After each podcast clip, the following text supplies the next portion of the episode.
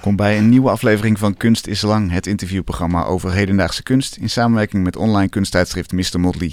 Je ziet ons live op Facebook via de pagina van Mr. Motley of je hoort ons natuurlijk via podcast of ook live op Amsterdam FM. Eh, dat kun je ook later doen, terugkijken dat is, eh, YouTube, Artube bijvoorbeeld. En dan, eh, dan zie je ons hier zitten en dan zie je ook Annabel Binnert zitten. Zij laat zich inspireren door wat ze hier hoort en maakt tijdens het gesprek werk. En zij zit hier tegenover me, heel leuk om dat live te volgen. En aan het eind van het uur hoor je meer over een project dat op Voor de Kunst staat. Dit keer het Amsterdams Museum Ons Lieve Heer op Zolder. Maar eerst praat ik met Ronald Ophuis. Zijn schilderijen zijn vaak gruwelijke weergaves van het kwaad waar de mens toe in staat is. Volwassenen die kinderen verkrachten, soldaten die na een moordpartij een balletje trappen of een groepje kindsoldaten dat op het punt staat een zwangere vrouw open te snijden om te controleren of ze een jongetje of een meisje zou gaan baren. Maar de laatste tijd lijkt Ronalds werk wat minder gruwelijk te worden en zich juist meer te richten op de veerkracht van de mens. Bijvoorbeeld wanneer hij mannen afbeeldt in een gevangenistenu van concentratiekampen, die ondanks alle ellende toch in staat zijn om zich bezig te houden met het opvoeren van theater. En of dat klopt, of die inschatting klopt, dat, uh, dat gaan we vragen. Ronald, welkom. Dank je. Leuk dat je er bent. Uh, we gaan het straks over je meer recente werk hebben. Maar eerst toch even ja, dat, dat kwaad in de mens, want dat dringt zich dan toch op. En dat zit ook echt natuurlijk doorspekt in, jou, in jouw oeuvre. Waarom heeft dat zo'n prominente plek in jouw werk? Oh, het begon eigenlijk al heel vroeg. Uh, als we vroeger naar de kerk gingen, en onder andere, het is nu Pasen geweest, dus het is wel een goede aanleiding om daar even over te spreken. Je kreeg het kruisringsverhaal en de meeste mensen identificeren zich dan vrij makkelijk met het, uh, uh, het lijden van Christus. En het lijden met het slachtoffer, dat geeft een heel zuiver gevoel. Terwijl ik altijd dacht, uh, als ik die teksten aanhoorde over het Bijbelverhaal. Um, wie zijn de mensen eigenlijk die schreeuwen om de dood van, van Christus? Dat vond ik eigenlijk veel interessanter om me daartoe te verhouden. En wat zou ik doen als ik in zo'n situatie zou zijn geweest? En um, dus ik gebruik eigenlijk die schilderijen als een soort, nou, een soort om na te denken over het negatieve, het, kwade, uh, de schaduwkanten uh, van de mens. En um, op een gegeven moment dacht ik van het is eigenlijk interessanter om de daders te schilderen uh, vanuit een niet-moralistisch perspectief. Zodat je ja, je best moet doen om begrip op te brengen van waarom mensen in staat zijn tot dat soort daden. Ja, moeilijker ook lijkt me. Het is veel moeilijker. Het stuit natuurlijk op veel meer weerstand. Ook, uh, natuurlijk ook bij mezelf. Uh, het is veel moeilijker om het te verdedigen. Uh, um, ja, maar goed, het, makkelijke kunst is natuurlijk ook niet interessant. Hè. Het mm. moet ook een, een, uitdaging zijn. En, en, ik vind ook dat het liefdesaffaire tussen de maker en de toeschouwer... die moet ook niet te intens zijn. Het moet natuurlijk ook een beetje... Um, nou strategisch eh, vind ik het belangrijk om vanuit zo'n punt te vertrekken. Uh, mensen zijn meestal geneigd om te zeggen: onze kinderen moeten geen slachtoffers worden. Maar ik zou het eigenlijk liever anders willen formuleren: dat onze kinderen geen beulen moeten worden. En ik denk dat het belangrijk is voor een samenleving dat de samenleving ook gevoed wordt met de keerzijde uh, van wat bevolkingsgroepen hebben aangericht dat is denk ik ook beter om de samenleving ten goede te ontwikkelen. Want dat ligt er wel onder inderdaad. Dat, dat, dat mensen zich daardoor, door het inleven met de bad guys, om het zo maar te zeggen, dat ze zich ook, uh, dat ze zich daarna moeten, uh, ja, zich moeten verhouden tot die rol. En dat, is wel, dat is wel mijn streven, ja. ja. Uh, toen je zo zelf in de kerk zat, dacht je dat allemaal nog niet, stel ik me zo voor, als, als klein jochie. Zo van... Nee, maar die fascinatie was er wel al meteen.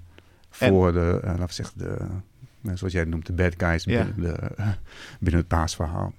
En um, is dat dan ook omdat je denkt, ja, misschien ben ik dat zelf ook wel? Of ik weet zeker dat dat kwaad ook in mijzelf zit? Nou, in die zin dat ik mezelf niet vertrouw. Hè. Dat, uh, God, hoe meer je erover leest en uh, hoe vaak je je verhoudt tot dat soort onderwerpen, hoe duidelijker het wordt, uh, hoe makkelijk het eigenlijk is om mensen te laten veranderen in verraders. Of mensen te laten corrumperen. Dat zien we natuurlijk volop. Ja. Maar je vertrouwt jezelf niet. Nou, naarmate je ouder wordt, krijg je wat meer vertrouwen in jezelf. Maar er zijn natuurlijk hele kwetsbare leeftijden. En um, ik merk natuurlijk zelf ook dat ik af en toe in een soort denkbubbel zit. Mm -hmm. En um, ja, ik weet dat het was ik begin 30 zelfs al. Toen liep, en, uh, liep ik met mijn dochter uh, liep in Limburg. En er was een grote kruisiging uh, gebeeldhouwd op een kerkplein. Dus je zag Jezus en je zag twee, de twee misdadigers. En um, ik liep dan met mijn schoonvader, die niet gelovig is opgevoed. En mijn dochter, die, die komt uit China. We hebben haar geadopteerd. En zij vroeg aan mij van, goh papa, wat, wat zie ik daar eigenlijk? En toen zei ik nou ja, je ziet dat en dat. En toen zei ze, maar wat heeft hij dan gedaan? En dan zei ik, nou ja, hij heeft eigenlijk niks gedaan. Maar die andere twee, die verdienden het wel. Waar mijn schoonvader zei van, hoezo gewoon dat verdienen die de doodstraf? Toen dacht ik, oh ja, oh ja. Oh ja. Hm? ja, dus je, zit, je, je bent met een bepaalde zwart-wit opvatting eigenlijk, dat is er ingestanst als het ware. En, en je moet moeite, moeite doen om een andere positie daar, daarover in ja, te nemen. Ja. En jij helpt ons met het moeite doen. Nou, er is weinig uh, beeldmateriaal hè, dat vertrekt vanuit uh, daderperspectief. Dus ook als kunstenaar vertrek je natuurlijk ook vanuit uh, het idee dat er ergens een leegte ontstaat. Een idee komt bij je op en dan check je meteen of zoiets al eerder is gemaakt en hoe dat dan gemaakt is. Um, ja, God, de afgelopen maanden heb ik echt vrij veel. Dat is natuurlijk een belangrijk uh, item op dit moment, hè, de identiteitspolitiek. Hè, dus eigenlijk je, je biografie. Hè, wie mag wa wanneer waar iets over zeggen. Mm -hmm. En um, dat is een complex iets, maar dat heb ik eigenlijk mijn hele kunstenaarschap al uh, uh, nou, last van een weerstand tegen. En, maar ik heb er ook eigenlijk altijd last van gehad. Dus in, toen ik van de academie afkwam, op een gegeven moment ging ik schilderijen maken over de Tweede Wereldoorlog, over het leven in concentratiekampen. En um, toen kwam meteen de kritiek die ik natuurlijk wel had verwacht van, uh, god, hij is niet Joods, uh, hij is niet opgevoed in een Joodse uh, traditie of in een Joodse cultuur. Dus eigenlijk mag hij er niks over zeggen. En omdat er nu de afgelopen maanden weer, of de afgelopen jaar eigenlijk, maar vooral echt de afgelopen, afgelopen jaar in Nederland ook steeds sterker wordt, die discussie, dacht ik, moet me daar toch wat meer tegen wapenen. En toen bedacht ik me eigenlijk, komt het hetzelfde verlangen van mensen die dat soort kritiek uit op kunstenaars die laten zeggen, het leven verbeelden dat niet hun eigen directe leven is, is dat veel mensen uh, die kunstwerken toch als heel verwarrend ervaren. En heel veel mensen willen eigenlijk begeleid worden in, in de interpretatie van een kunstwerk. Dus als jij vanuit een slachtofferrol uh, zo'n werk maakt, dan bedoel ik niet dat het beeld uh, een slachtoffer moet laten zien, maar als jij zelf vanuit jouw biografie is een slachtoffer, uh, heeft een slachtofferpositie, vertrekt, dan vinden mensen het eigenlijk meteen prima wat je. Dan ben je eigenlijk meteen vrij om te schilderen wat je, wat je zou willen. Mm. Tenminste, dat is niet helemaal waar, maar dat, misschien komen we daar nog op terug. Uh, dus, nou, bijvoorbeeld uh, in de jaren negentig had ik een rechtszaak. Uh, ik had een schilderij, schilderij geschilderd en tentoongesteld. waarop twee kinderen worden verkracht door drie volwassen mannen. Um, er was eigenlijk in eerste instantie niks aan de hand. En toen brak die affaire rondom Nutroe uit in, in België. En daarna werd het schilderij opnieuw tentoongesteld. En toen was Leiden in last. En mensen begonnen te klagen. De officier van justitie kwam. Het schilderij dreigde in beslag te worden genomen. Of ik, werd, ik zou worden vervolgd. En nou ja, het was een hele complexe constructie. Uiteindelijk mondde het uit in een rechtszaak die ik dan won. En tegelijkertijd toen had je ook... Uh, het programma bestaat eigenlijk nu nog steeds. Nou, af en toe bij de Wereld Draait Door. Hè, het Lagerhuis. Dat programma had je toen. En toen, daar werd ik toen voor uitgenodigd. En dan had je... Uh, ik die hele zaal in zekere zin tegen mij. Waaronder de beroemde Henk Bres, die natuurlijk Voor de woedend... Ja, precies. Ja? Woedend opstond. Wat was dan de stelling? Mag je zo'n schilderij maken of niet? Ah, oké. Okay. Jij, jij, was zelf de stelling? Ja, ik ja, was okay. ja. in zekere een stelling. Ja. En toen dacht ik van, nou oké, okay, ik kan me nu eindeloos verdedigen. En toen, maar toen zei ik tegen de zaal van, ja, maar stel nou dat het mij is overkomen. Mag ik dat dan niet schilderen? En toen was het meteen doodstil. Terwijl het schilderij niet verandert. Hmm. En volgens mij is dat hetzelfde als uh, wat nu heel erg speelt. Of je iets mag schilderen uh, wat eigenlijk zeker in zwarte thema's zijn. Ja. Ja. Maar het heeft ook met een machtsverhouding te maken natuurlijk. Als je het hebt over die, over die zwarte thema's. Je zou kunnen zeggen, ja, het, het is tijd dat, uh, dat, dat, dat zwarte minderheden de, het vol op het podium krijgen om te zeggen wat ze willen zeggen. En, en dan past het misschien als je als, als witte meerderheid dat je dan even je mond houdt. Dat zou, dat ja, daar zou... ben ik het niet helemaal mee eens. Want wij hebben natuurlijk, of wij, dat is nee, was wij tweeën. Ja, als blanke witte mannen onder elkaar. Ja, hebben natuurlijk ook een visie op, uh, op het gebeuren. En uh, toen ik bezig was met die schilderijen over de Tweede Wereldoorlog, toen werd mij vaak verweten dat ik daar geen recht, dat ik geen recht van spreken had. Maar van wie kwam die kritiek? Dat was eigenlijk meestal eh, de tweede of de derde generatie van kampoverlevenden of kampslachtoffers die de kritiek eh, op mij spuiten. Want als ik sprak, want ik had me wel enigszins voorbereid. Dus ik had wel met een aantal mensen gesproken die de overle uh, hadden overleefd. Om te vragen of de tafereel die ik van plan was te schilderen, of dat enigszins klopt. En wat zij ervan vonden en hoe zij erop zouden reageren. En hoe zij dachten dat zoiets in de Joodse gemeenschap zou vallen. En ze hadden er helemaal geen moeite mee. Uh, uh, en toen bedacht ik me later van ja, maar als je dan moet wachten, wat je net zegt, uh, dat je de, de zwarte gemeenschap de kans en de ruimte moet geven om hun eigen geschiedenis te vertellen. Over de Tweede Wereldoorlog, daar zijn eigenlijk helemaal geen schilderijen over gemaakt. Over het leven in het concentratiekamp. Er zijn wel een aantal tekeningen en schetsen, maar ik ken geen enkele schilder die, die dat, dat zeggen, op groot, serieus formaat met een, heeft geschilderd. En binnen die zwarte gemeenschap geldt misschien soms wel voor hetzelfde. Dus ik ben er wel voor om ze uh, die ruimte te geven. En waarom zou ik daar te tegen zijn? Um, maar het hoeft niet exclusief te zijn. Maar ik vind niet dat wij hoeven te wachten. Weet je, het beeld moet beoordeeld worden. Een, een ander dilemma is misschien wel dat je, uh, dat je zou kunnen denken dat binnen de uh, zwarte gemeenschap, dat er een ander soort beeldcultuur ontstaat. Een, laat zeggen, een ander visueel beeld, een andere stijl, een andere stijlvorm. En nou ja, zoals we allemaal weten, is dat een stijl heeft tijd nodig om uh, gewenning te vinden in de samenleving. Dus in die zin zou je misschien wel kunnen wachten. Hè? Maar goed. Uh, even, even terug naar het onderwerp zelf, dat, dat, dat kwaad. Eigenlijk, wat, wat blijkt uit je schilderij, is dat je wilt dat het leed zo, ja, zo schrijnend mogelijk naar voren komt. Als kijker moet het me echt raken. Ja, het is wel de bedoeling dat, dat, dat ik je pijn doe, in zekere zin. Want ik denk als je uh, mensen wil laten oordelen, mensen moeten.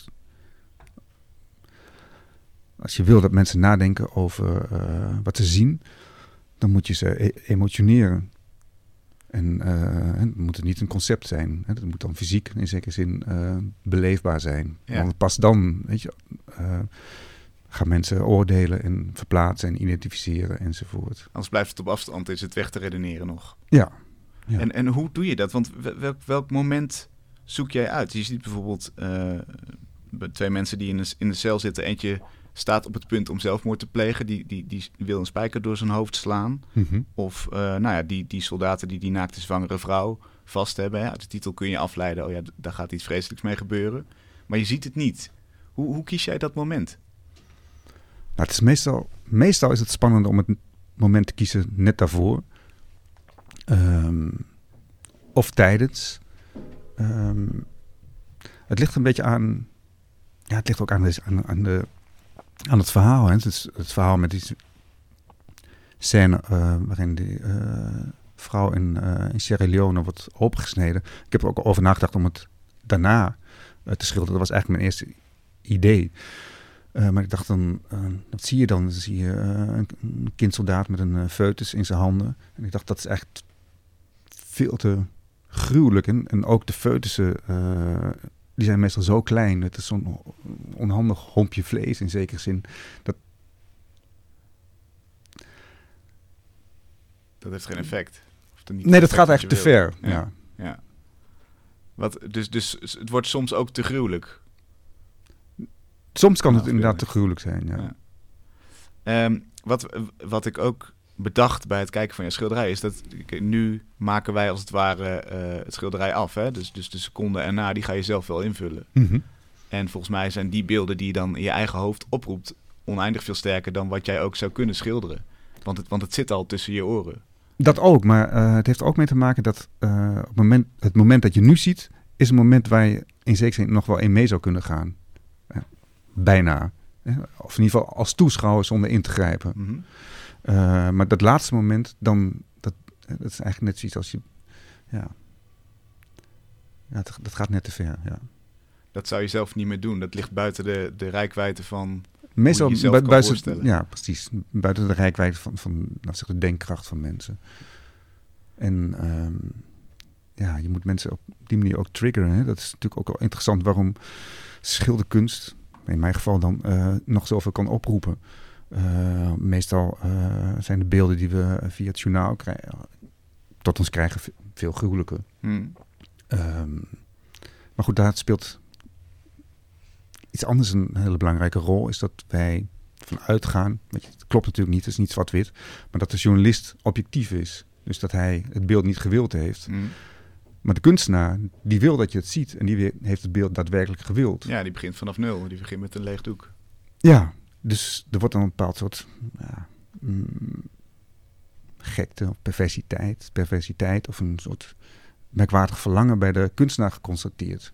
Maar jij als toeschouwer bent ook naar het museum gegaan of naar, de, naar die tentoonstelling. Je, je voelt jezelf in zekere zin ook betrapt. Mm. Dat je dat dan toch wilt zien. Ja.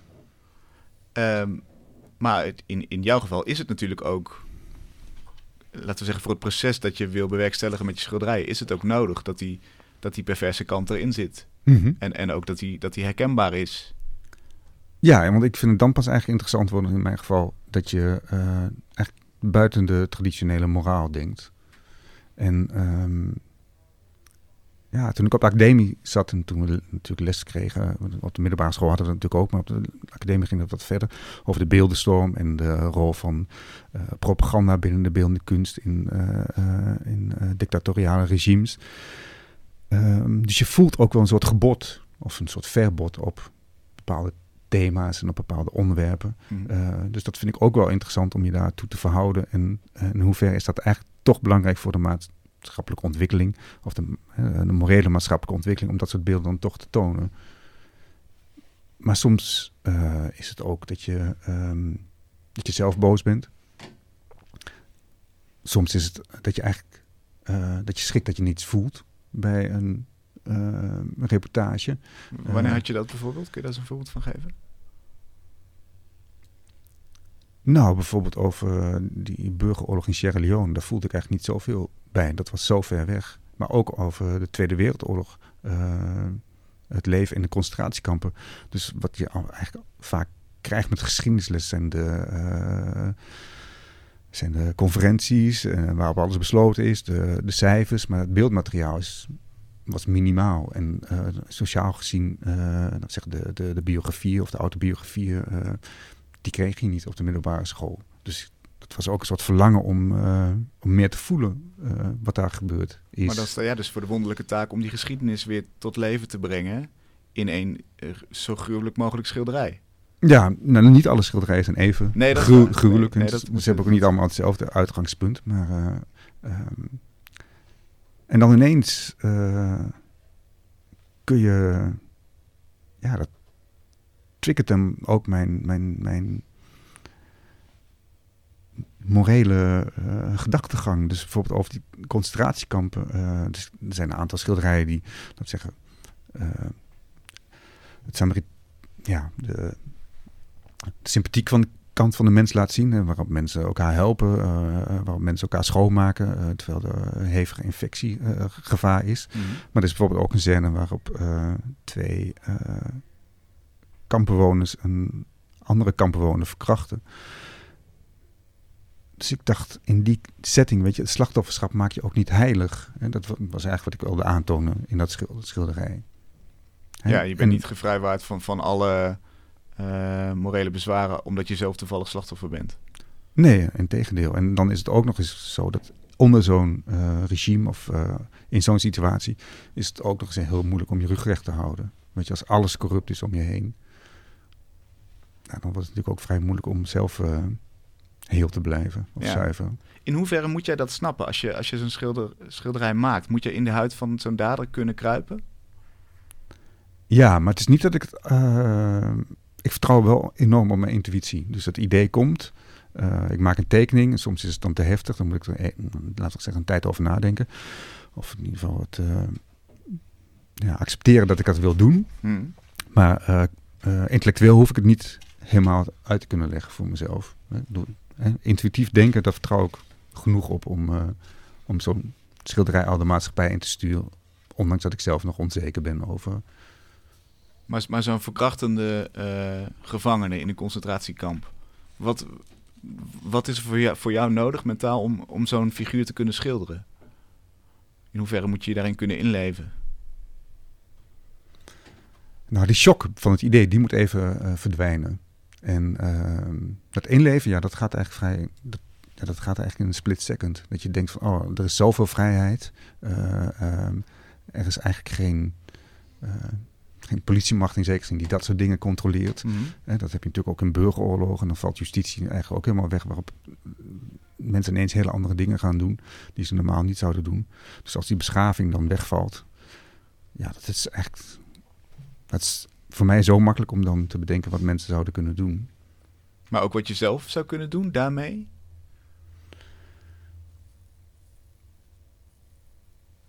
Ja, dat, dat is moeilijk, maar ik weet, kan me wel herinneren dat als kind had ik natuurlijk wel, als ik dwars gezeten werd door de leraar op middelbare school, dat je ook van die gruwelfantasie hebt. Maar dat zijn natuurlijk hè, uh, over die leraar. Maar mm. het verschil tussen een fantasie uh, en werkelijkheid is natuurlijk best groot. Ja. Dus die schilderijen zijn wel fictie. Ja. In die zin. Nee, uiteraard. Maar, maar, maar ik ben wel, het wordt natuurlijk wel spannend op het moment dat je ook, zoals de kijker dat ook moet doen als het schilderij af is, dat je toch je eigen grenzen bevraagt. Zo van, ja, wat uh, kan ik me er zo, zo gedetailleerd een voorstelling van maken dat ik het bijna doe, als het ware. Ja, maar ik denk dat het echt, of tenminste dat hoop ik, weet je, dat het zo werkt. Een vriend van mij die heeft zo om, omschreven als een soort homeopathisch gif. Hè? Dat zo'n schilderij is wat even je geest enigszins verziekt. Ah. En dat je dan daarna weer herstelt en dat je daar dan mee leert omgaan. Een antireactie geeft ook daarop. In die vorm, ja. Ja. Ah, dat is wel dat is mooi, mooi geformuleerd, ja.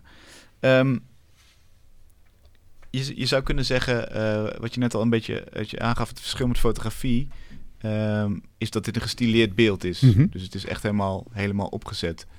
Uh, is, het, is het daarmee veiliger, denk je, voor een kijker om naar te kijken, of minder veilig? Hoe, hoe schat je dat in? Nee, dat is wel interessant. Ik kan het wel illustreren. Hè? Uh, waar het verschil tussen fotografie en, en het maken van een compositie als schilder is. Een van mijn beste ideeën, dat heb ik eigenlijk al jaren dat idee. We kennen allemaal het, uh, fotorolletje van Srebrenica. het fotorolletje wat mislukt is afgedrukt, mislukt af is gedrukt in, de, in het fotolaboratorium van Defensie. dus een, een van de Dutch Batters had een aantal situaties gefotografeerd in Srebrenica. Terwijl, de Serven um, Srebrenica waren binnengevallen. Dus een aantal moordpartijen, executies had hij uh, gefotografeerd. Het fotorolletje is um, mislukt. Dus ik dacht, ik vraag hem, deze fotograaf, Ron Rutte, die is altijd vrij open geweest over wat er op die fotorolletjes heeft gestaan. Ik neem hem mee naar Srebrenica, we nemen acteurs mee en we zetten alles opnieuw in scène. Dus dat klinkt eigenlijk als een ontzettend goed idee, uh, vond ik zelf. Zeker. Maar dan ben ik dus, zit ik vast aan laten zeggen, zijn fotografische blik, of tenminste zijn herinnering. Want hij heeft die foto's natuurlijk uiteindelijk ook nooit gezien. Maar dan kan ik de compositie niet meer maken. Dan kan ik eigenlijk de kijker ook niet meer meenemen. Dus inhoudelijk kan ik de kijker heel makkelijk meenemen. Maar visueel is het maar de vraag.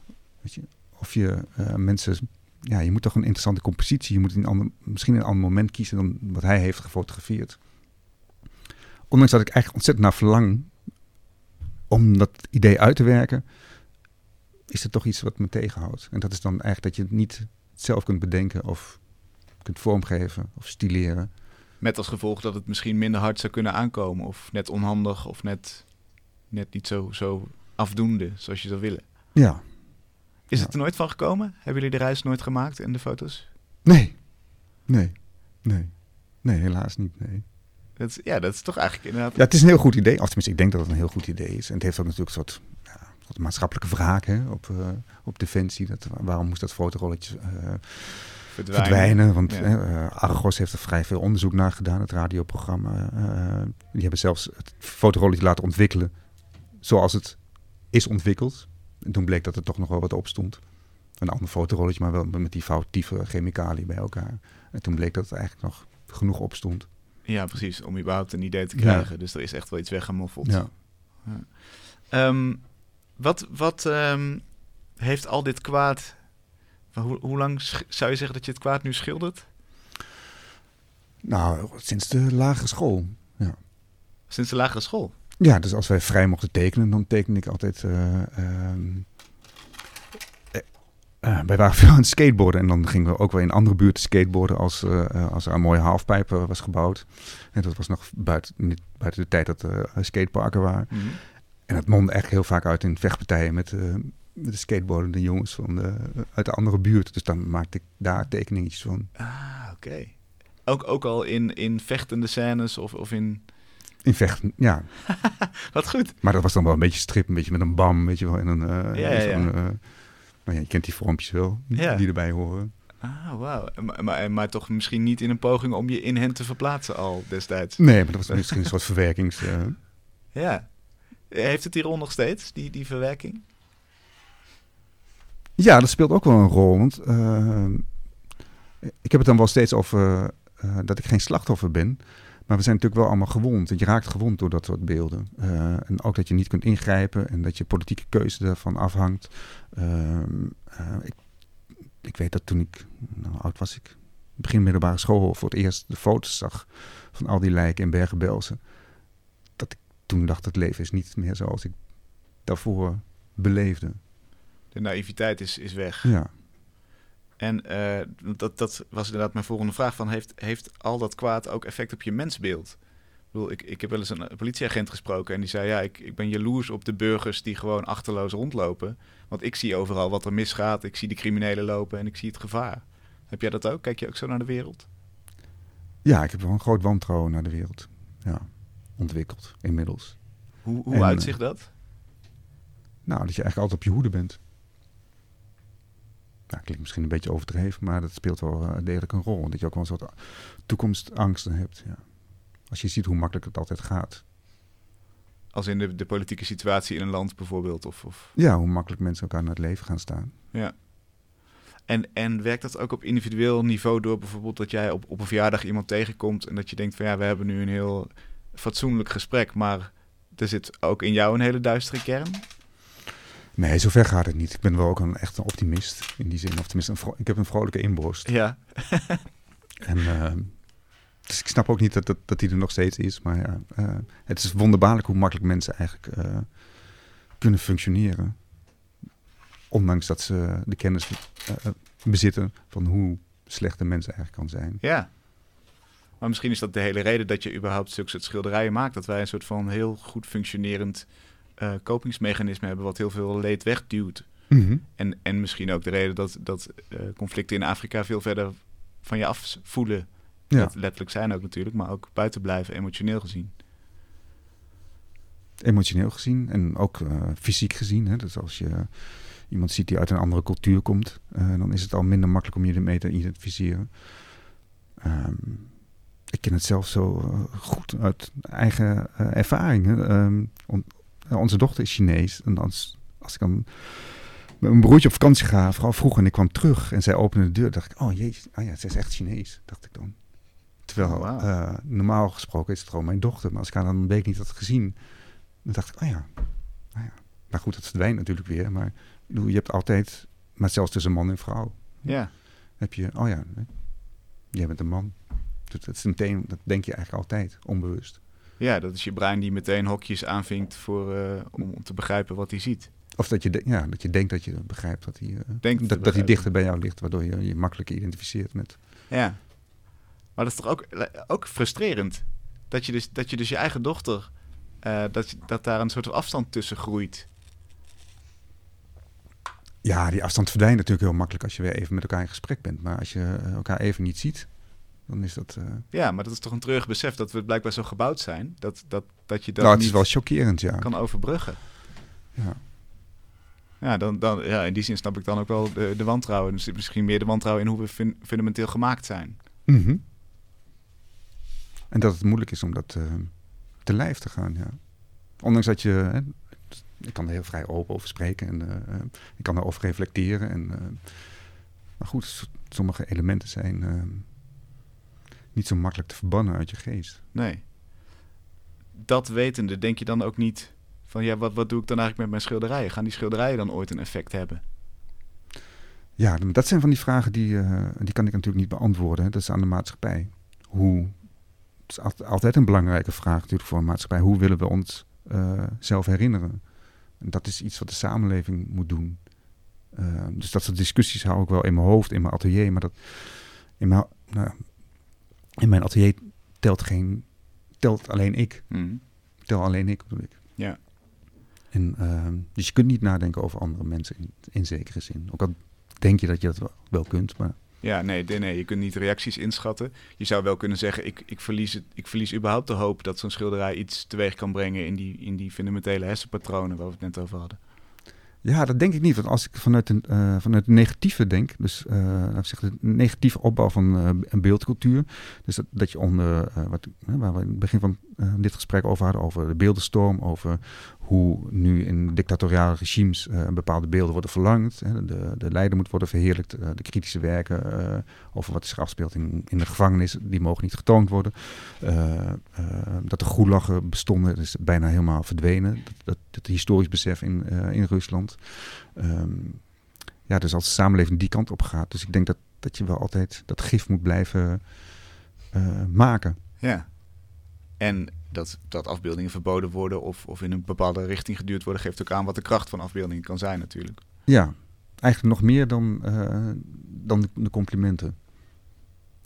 Laten we eens naar de afbeelding aan de overkant uh, gaan kijken. Annabel, pak de microfoon erbij. Wat, wat ben je aan het maken ondertussen? Ja, ik ben eigenlijk vooral bezig met het tekenen van allemaal lege kamers. Oké. Eh, ik, ik vond het heel mooi, Ronald. Aan het begin zei je iets van. Kijken, ik heb het opgeschreven. Als kunstenaar vertrek je vanuit het idee dat er ergens een leegte ontstaat. En dat vond ik heel mooi, dat je dus eigenlijk op zoek bent naar iets wat er niet is, zodat je het kunt gaan maken. En ik zag meteen heel erg voor me als beeld van je komt binnen in een lege ruimte of zo en je denkt, oké, hier, hier kan ik iets mee opvullen.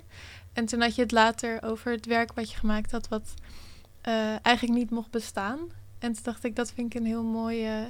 Er zit een heel mooi soort link tussen of zo, dat je op zoek bent gegaan naar iets wat er nog niet was.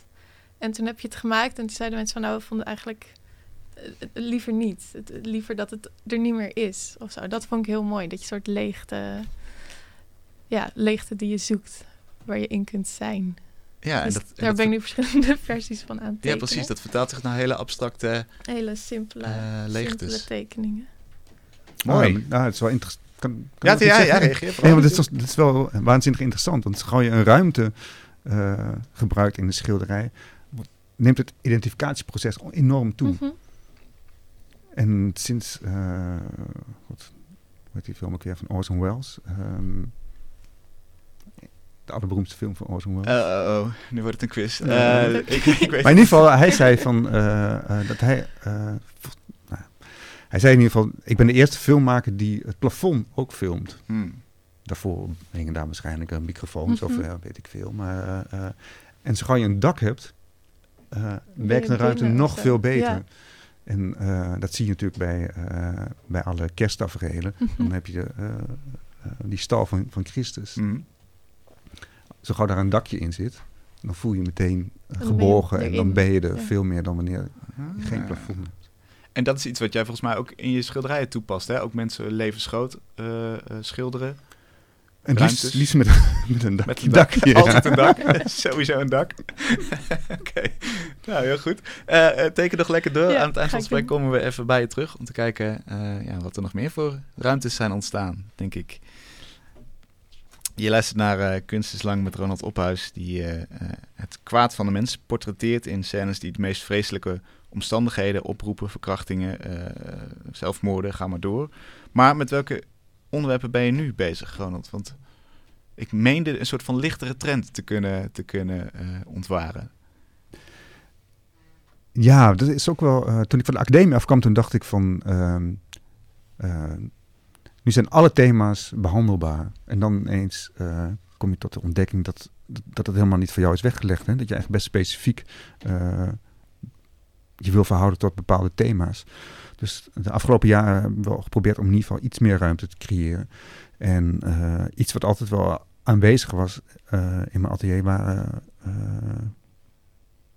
schilderijen van, of tenminste afbeelding van schilderijen van kunstenaars uit vervlogen tijden die het pastorale boerenleven schilderden. Dus dat is Van Gogh. Maar je hebt ook een hele mooie Italiaanse schilder uit die tijd, Secantini. Um, je hebt een prachtige, een beetje naïeve, nou, naïef klinkt een beetje raar, maar ehm, dat zegt, hij werkt in de traditie van de folk art. Horace Pippin, een Amerikaanse schilder. die ook een soort gelijke boerentaferelen schilderde. En ik dacht, ik wil nog één keer zo'n po een poging wagen om te kijken of je dat ook naar nu kunt tillen. Hè, want die beelden, dat beeldmateriaal is eigenlijk verdwenen richting de volk, volkskunst. Hm. Ehm, En wat is de aantrekkingskracht dan van dat beeld? nou, het is ook een... Ja, het is echt die warmte en het verlangen naar die tijd. Het is eh, ook een soort verlangen naar stilstand. Ehm, het is ook een soort oerbeeld, wat, echt wat we allemaal kennen. Van die koe in die stal, in een oude stal met hooi en spinnenwebben en vliegen. En, ehm, maar dat het eigenlijk zo ver van ons af is gaan staan, of in ieder geval van mij. Want mijn opa was een kleine boer en er zaten een aantal boeren in de familie. En ik woonde aan de buitenkant van, een, eh, van Hengelo. eh, dus er zaten ook een aantal boerenkinderen bij ons op school. Dus waar we dan gingen spelen. Dus voor mij, was voor mij eigenlijk een vrij normale eh, omgeving om daar ook te zijn, gedeeltelijk. Dus ik wilde één, dat is misschien niet in de vorm van een jeugdherinnering, maar ik wilde gewoon kijken of zoiets nog mogelijk was om daar iets mee te doen. En En het is natuurlijk, het is natuurlijk te maken, maar iets mee te doen bedoel je... dat het aan zou slaan, Ja, ook- maatschappelijk. Ja, ja. precies. En hoe doe je dat? Want, want eh, grappig dat je deze aanhaalt. Eh, in een oud interview eh, zei jij, ja, ik, ik moet geprikkeld raken. Hè? En, en je zei letterlijk, gewoon een koe schilderen zou me nooit lukken. Nou, nou kom ik een paar maanden geleden op Art Rotterdam. En, en wat hangt daar? Meters groot. En een zwarte stal met een, een liggende koe erin van jouw hand. ja, Wat, wat, is er, wat is er gebeurd in de tussentijd? dat is wonderlijk. Maar toen ik in die tijd over die koe sprak, toen dacht ik altijd nog aan een koe buiten. Maar toen ik die schuur tegenkwam, ik fotografeer eigenlijk altijd wel schuren als ik eh, ergens ben, ook om, eh, voor, om het gebruik van ander materiaal. Toen dacht ik ineens, dit is echt de plek die... eh, Het is ook weer het dakje dus, wat het verschil maakt. Daar zit een heel klein dakje in, hè, waar, waar de hooibalen nog weer op liggen. Maar goed, dat dakje is bijna ingestort, dus er lag, er lag geen hooi meer op. Maar, Ja. Maar wat, wat, wat maakt dat de koe nu wel tot zijn recht komt? Of dat, dat, dat hij wel in, jouw interesse heeft? En overeind blijft in de schilderij? Nou, het had ook mee, te maken dat ik me gewoon even helemaal had afgesloten van alle eh, andere prikkels. Ehm, dus normaal gesproken lees ik altijd weet je, alle rapporten van, eh, of alle, maar het is overdreven, maar veel rapporten van Amnesty. eh,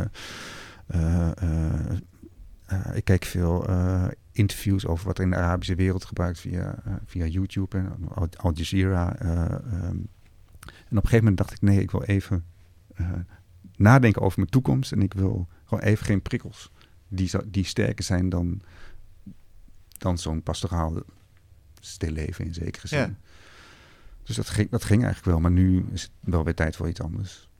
En, en eh, hoe zorg je dat dat toch een interessant schilderij wordt?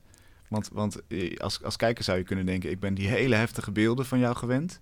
Eh, en, en dan ligt er ineens een koe in een stal. Ja, dat, wat, dat was wel een openbaring. Ja. Als ik eenmaal bezig ben met het schilderij, dan maakt het onderwerp eigenlijk niet meer uit. Hmm. Ik dacht altijd van, eh, ik moet me ook nog, eh, die denkmal die moet blijven, eh, kunnen blijven functioneren.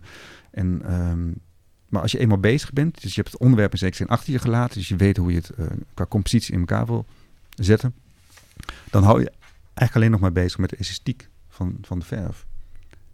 En daar kun je zo in opgaan dat je eigenlijk die andere dingen vergeet. Dus het was voor jou in eerste instantie ook een, even een uitstapje. Even rustig.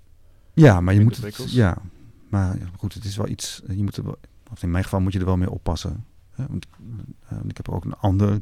Tegelijkertijd was ik bezig met een ander dier. En toen hebben we even gedacht om het op de, eh, tijdens die tentoonstelling om ze bij elkaar te hangen. Maar dat gaan ze elkaar besmetten en dan word je een soort dierenportretist. Dus En dat wil je niet zijn. Nog niet, nee.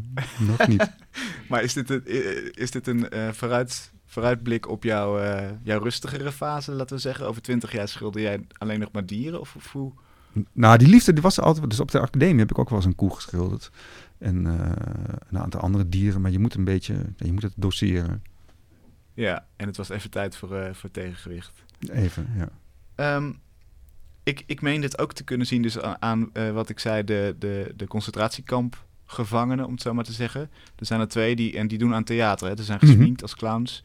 Eh, Ja, het is wel goed om te zeggen dat ze, ze zijn al bevrijd. Hè? Dus in, eh, vanaf januari 45 werden het eerste concentratiekampen al bevrijd door de Russen.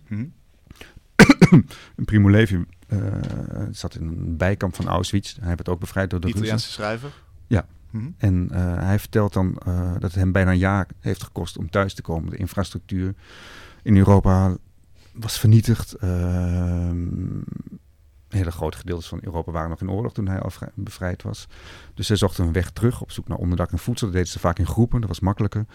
En wat ze dan af en toe deden, was dat ze theatervoorstellingen voor elkaar organiseerden. En toen hij dat schreef, maar de, de, scènes die hij beschreef, die kon ik eigenlijk niet schilderen. Niet omdat ze te gruwelijk waren, maar die leenden zich niet voor een visueel...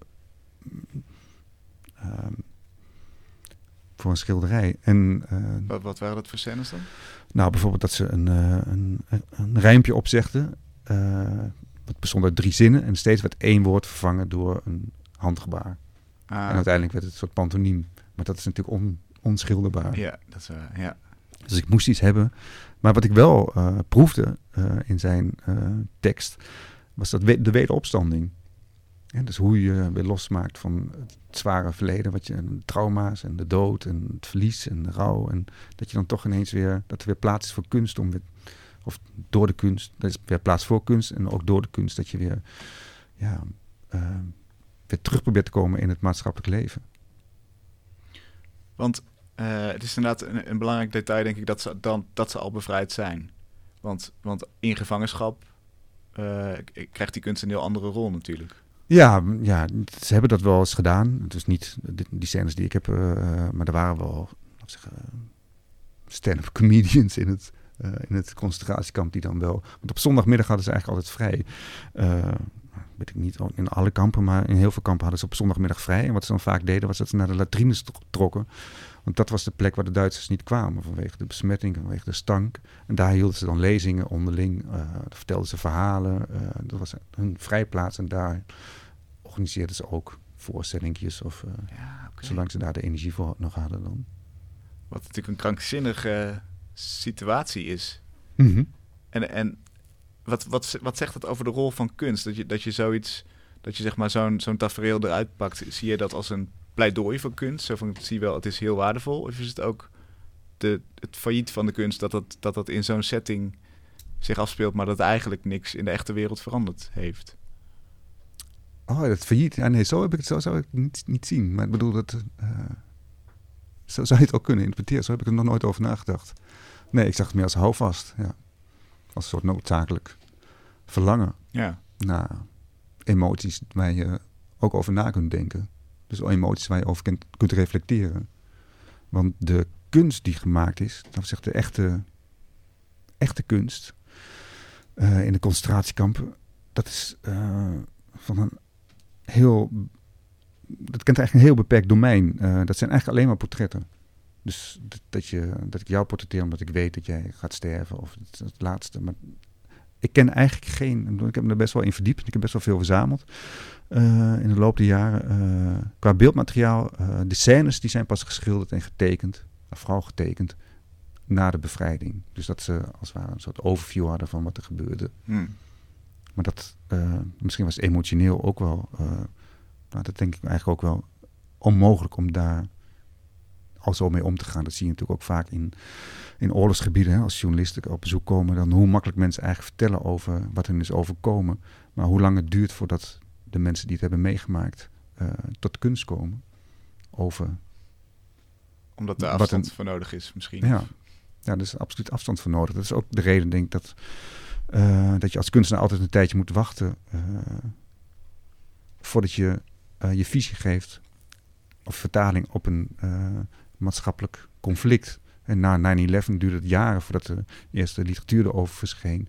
Omdat je niet op kunt tegen die shock Hm. van het nieuws. En dus die shock moet eerst verdwijnen. Er moet een soort leegte ontstaan. Wederom waar je dan als kunstenaar in kunt duiken. En dan alles weer kunt oproepen. En, en wat is dan volgens jou vervolgens de waarde van, van dat oproepen? Ehm, ja, dat je de geschiedenis niet, niet miskent. Dat je die levend houdt. En de, de geschiedenis blijft, blijft altijd levend. Hè? Dat is een, goed, dan gaat die uitspraak van Faulkner. Ehm, the the history is... The hist- history is not dead. The history is not even past. Zoiets. Ja. Maar goed. De, de koe was een, eh, een uitstapje. Wat, wat is het volgende onderwerp waarmee je ons gaat eh, prikkelen? Nou, ehm, een plan waar ik nu over aan nadenken ben is... ehm, je ziet drie vrouwen uh, een land, het land bewerken. Uh, die bewerken het land rondom Srebrenica. En dat zijn vrouwen, laten we zeggen, in 2010. Dus dat zijn de weduwen van de mannen die zijn vermoord in Srebrenica. Dus ik dacht, dat is mooi, met een dorpje op de achtergrond waar je dan ook niemand ziet. Dus je hebt het gevoel dat er eigenlijk alleen nog maar vrouwen over zijn die het land moeten bewerken. En dat is een plan waar ik over, ja, over aan nadenken ben of ik dat zou gaan doen of niet. Ja, en wat zijn dan overwegingen bij? Nou, ik vind het ook wel belangrijk dat iets als een soort schaamtemonument uh, verbeeld wordt. En dat is natuurlijk toch een soort schaamte wat ons is overkomen, dat we daar niks aan hebben gedaan. Dat we dat onder ons, onder ons ogen hebben laten gebeuren. Als, als Dutch Batters? Ja, die Dutch Batters is eigenlijk niks aan te rekenen. Maar uh, eigenlijk dat we het ons niet konden voorstellen dat zoiets zou gaan gebeuren. Dat is eigenlijk de... Uh, daar zijn we natuurlijk wel schuldig aan. Hm. Dus het wantrouwen, het wantrouwen moet geactiveerd blijven. Ja. Dankjewel. Ik, ik kijk er op een rare manier naar uit, laat ik het zo zeggen. Dank voor je gesprek. Annabel, wat uh, is er bij jou nog bijgekomen? Uh, nog meer kamers, eigenlijk. Ja. Ik heb er een paar met een plafonnetje getekend. Um, hij werkt goed, hè, het plafond? Hij werkt goed. je zit er meteen in, het zomaar. Nou, heel mooi. Fijn dat je, dat je bij ons wilde zitten en uh, deze mooie tekening hebt gemaakt. Dankjewel. Dank je. Ga vooral naar uh, mrmotley.nl als je wil zien hoe de tekeningen van Annabel eruit zien. Wij eindigen onze uitzending met Voor de Kunst, de crowdfund site waarop mooie projecten staan die gesteund kunnen worden via crowdfunding. En deze week uh, zit hier Arvid Wiegerink. Hij is van het Amsterdamse Museum Ons Lieve Heer op Zolder. Arvid, welkom. Dankjewel. Een museum dat 130 jaar bestaat. Zeker. Hoe, hoe begint het verhaal van het museum? Um, het verhaal van het museum begint eigenlijk uh, eind 16e eeuw. Uh, als Amsterdam een, uh, een, van een katholieke stad naar een protestantse stad gaat. En op dat moment worden eigenlijk alle kerken die katholiek waren, die worden protestants. Dus um, ja, op een gegeven moment moesten rijke katholieken die nog katholiek wilden blijven en katholieke missen wilden bijwonen, die moesten dat in het geheim doen.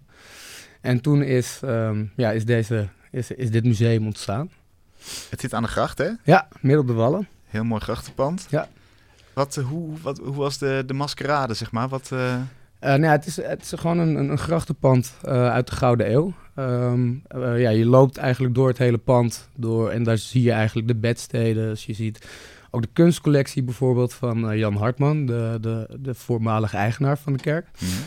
Um, en op een gegeven moment, als je nou, de twee verdiepingen naar boven bent gekomen, dan, uh, ja, dan kom je eigenlijk op een uh, complete kerk op zolder. En het was eigenlijk een woonhuis dus? Ja, het was een woonhuis en, uh, en verborgen op zolder was, was de kerk. En alles zit erop en eraan, hè? Een orgel? Een orgel, een, een, een, kapitool, en een, een heel altaar, dus, ja, bankjes, ja. noem het maar op. En nou willen jullie iets bijzonders doen, ja. ter ere van die 130 jaar namelijk. Een logo en naam op de gevel. Ja, nou het mooie van het, uh, van het hele verhaal is dat um, eigenlijk het museum is ontstaan door uh, crowdfunding. Dus uh, 130 jaar geleden is een groep katholieken die hebben toen geld ingezameld, omdat um, de Zolderkerk gedreigd, dreigde um, gesloopt te worden. En toen hebben ze 6000 gulden bij elkaar weten te sprokkelen. en daarvan hebben ze dat pand gekocht. En op die manier is de Zolderkerk bewaard gebleven. Dus... Um, dus wat we nu willen doen, eigenlijk een beetje in het, in het kader van, van 130 jaar geleden, willen we, we willen meer zichtbaar worden um, naar de stad toe. Want heel veel mensen weten, weten wel van ons bestaan, maar ze weten niet waar het, is, waar het zit of ze lopen het ongemerkt voorbij. Mm. En uh, daarom dachten we om 130 jaar later geld in te zamelen om ja, de, de letters en de benaming op de gevel van het pand te krijgen. Om nog meer mensen erin te trekken. Ja, dus die crowdfunding, dat zit in de hele geschiedenis van dit museum. Ja, het is echt een vroeg staaltje crowdfunding. Ja, ja, dat vind ik dan wel weer mooi. En, en welke rol uh, heeft het museum nu in de stad? Um, nou ja, het is eigenlijk uitgegroeid van een, uh, van een ja, katholieke verzameling tot een, um, tot een culturele instelling die zich eigenlijk bezighoudt met ja, door dat verhaal van die verborgen zolder op uh, verborgen kerk op zolder. Ehm, te praten over uh, ja, onderwerpen zoals tolerantie en uh, religieuze diversiteit. Wat natuurlijk gewoon een heel actueel onderwerp is. En hoe, hoe doen jullie dat? Zijn er lezingen, activiteiten? Um, er zijn lezingen, activiteiten. We hebben uh, het nieuwe pand en het oude pand. Um, en het nieuwe pand uh, ja, is eigenlijk veel meer uh, gekeken naar wat betekent religieuze diversiteit nu, wat betekent tolerantie. En daarnaast hebben we een, um, een onderwijsprogramma, dat heet Voices of Tolerance. En daarmee gaan we langs VMBO-scholen. Um, ja, om met die leerlingen te praten over nou, wat is tolerantie voor jou? Wat betekent religieuze diversiteit vandaag de dag in onze stad? en het is ook een doelgroep die we normaal ja, gesproken niet echt over de vloer krijgen. En op die manier ja, is dat heel erg leuk om te zien dat je dan toch een veel gemixter jonger publiek over de vloer krijgt. Die ja, een beetje bijna gedwongen wordt om, om daarover na te denken.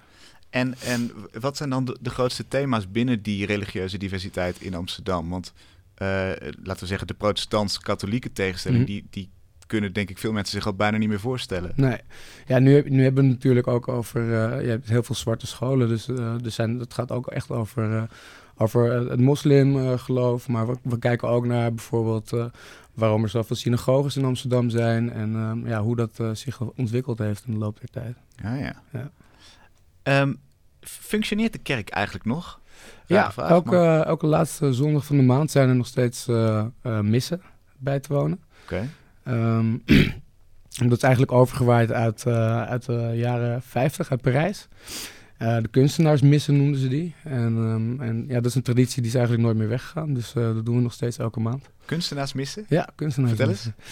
Uh, nou ja, in uh, Parijs uh, verzamelde op een gegeven moment, um, zeg maar, um, na het protestantisme, toen begon het katholicisme weer een beetje te emanciperen. Dus mensen mochten zich weer katholiek noemen en ze begonnen clubjes op te richten. En op een gegeven moment was er een groep ja, kunstenaars in, in Parijs die, ja, die ook echt um, ja, dat soort missen in, in lasten. En dat is toen een beetje die trend overgewaaid naar, naar Amsterdam en terechtgekomen ook in onze Lieve op zolder. Ah, Oké, maar het zijn wel uh, openbare missen in die zin. Iedereen kan er naartoe. Ja, iedereen uh, kan, kan er naartoe. Hoe, hoe is het eigenlijk met het katholieke geloof in Amsterdam gesteld? Misschien weet je dat helemaal niet, maar... Ja, ik ben zelf niet katholiek, dus uh, ik, ik, ik ben niet heel erg betrokken in, in, de, in katholieke kringen. Um, maar ja, ik weet dat de grootste, grootste katholieke kerk van Amsterdam, dat is natuurlijk de Nicolaaskerk tegenover het Centraal Station. Aha. En volgens mij zit die, uh, zit die nog elk weekend, uh, elke zondag gewoon uh, vol. Ah ja, precies. Maar eigenlijk, het museum staat een beetje af misschien van, van de katholieke gemeenschap in Amsterdam. Ehm, nou, dat niet zozeer, want het museum staat natuurlijk heel goed bekend bij de katholieke achterban. Mm -hmm. Uh, maar we, we, proberen gewoon vandaag de dag proberen we veel meer dat, dat katholieke verhaal te gebruiken om, ja, om het te hebben over re religieuze diversiteit mm. en over culturele identiteit. Dus we proberen het wat, wat breder te trekken en voor een bredere doelgroep aantrekkelijk te maken. Je, je hebt het zo over crowdfunding hè? En, en de hele geschiedenis heen van die kerk. Mm -hmm. Zijn er al eerder zulke soort acties geweest waarbij bijvoorbeeld het interieur vernieuwd is of een nieuwe orgel of nieuwe kunst? Ja, of... zeker. um, nou, eigenlijk is de hele collectie ontstaan door schenkingen van, uh, van alle vroege leden van uh, Stichting Amstelkring. Dat Ja. zijn de oprichters van, uh, van het museum. En dus eigenlijk alles wat er in het museum te zien is, dat is zo'n beetje geschonken of aangekocht. En twee jaar geleden is, het, uh, is een, een pand naast uh, de Zolderkerk is aangekocht. Um, en dat is helemaal herbouwd uh, om ja, de bezoeker wat meer ruimte te geven. We hebben nu een educatieruimte, we hebben een museumcafé en een museumwinkeltje. Um, en ja, dat is eigenlijk ja, echt gebouwd om... sorry. Ja, dat is, dat is bij elkaar gebracht. Ja, door, ja dus door, allemaal door, door sponsoren, crowdfunding eigenlijk. Ja, sponsoren en donateurs, ja. Nou herinner ik me ook van een, van een bezoek bij jullie een keer dat er een soort van... Er heeft zich ooit een moordpartij afgespeeld. Daar beneden bij de, bij de, bij de trappen. Dat is geen recente geschiedenis, maar... Daar is mij verder niets van bekend. Maar er zijn heel veel verhalen over, uh, ja, over dit, ja, een beetje urban myths... die zich daar uh, binnen hebben afgespeeld. Ja, ja, maar ja. Ik weet niet van een, uh, van een moordpartij. Ah. Okay. Wat, wat, wat is het meest bijzondere verhaal in het geschiedenis van deze schuilkerk wat jou betreft? Nou, wat mij betreft ehm, denk ik dat het nog steeds bestaat. Uh, ondanks dat ze eigenlijk uh, ja, steeds van crisis naar crisis gingen. Ze hadden altijd geldtekort. Ja. In de jaren 50 kwam de familie Dreesman in het spel. Die heeft toen enorme donaties gedaan om, het, om de kerk nog levende te houden. Van Vroom en Dreesman? Van ja, de... van Vroom en Dreesman. Um, dus eigenlijk als je de hele geschiedenis bij elkaar bekijkt, dan, uh, dan hangt het aan elkaar van, uh, van donaties. Ja. En uh, dat is ook wat we in de tentoonstelling rondom het 130-jarig bestaan willen laten zien. Um, ja, hoe eigenlijk die ontwikkeling is tot stand gekomen van, van groep katholieke verzamelaars um, en donateurs tot, een, ja, tot een culturele instelling die nog steeds uh, relevant is. Ja, en dat het überhaupt nog bestaat, dat zeg jij, dat vind je een van de... Dat vind ik, ja, vind ik heel bijzonder, want uh, ze hebben eigenlijk in de hele geschiedenis, hebben ze misschien wel vier, vijf keer echt op het randje gebalanceerd van uh, faillissement. En er waren er steeds weer ja, mensen die, die, die, die ze uit de brand hielpen door te doneren. En het dak stond op instorten.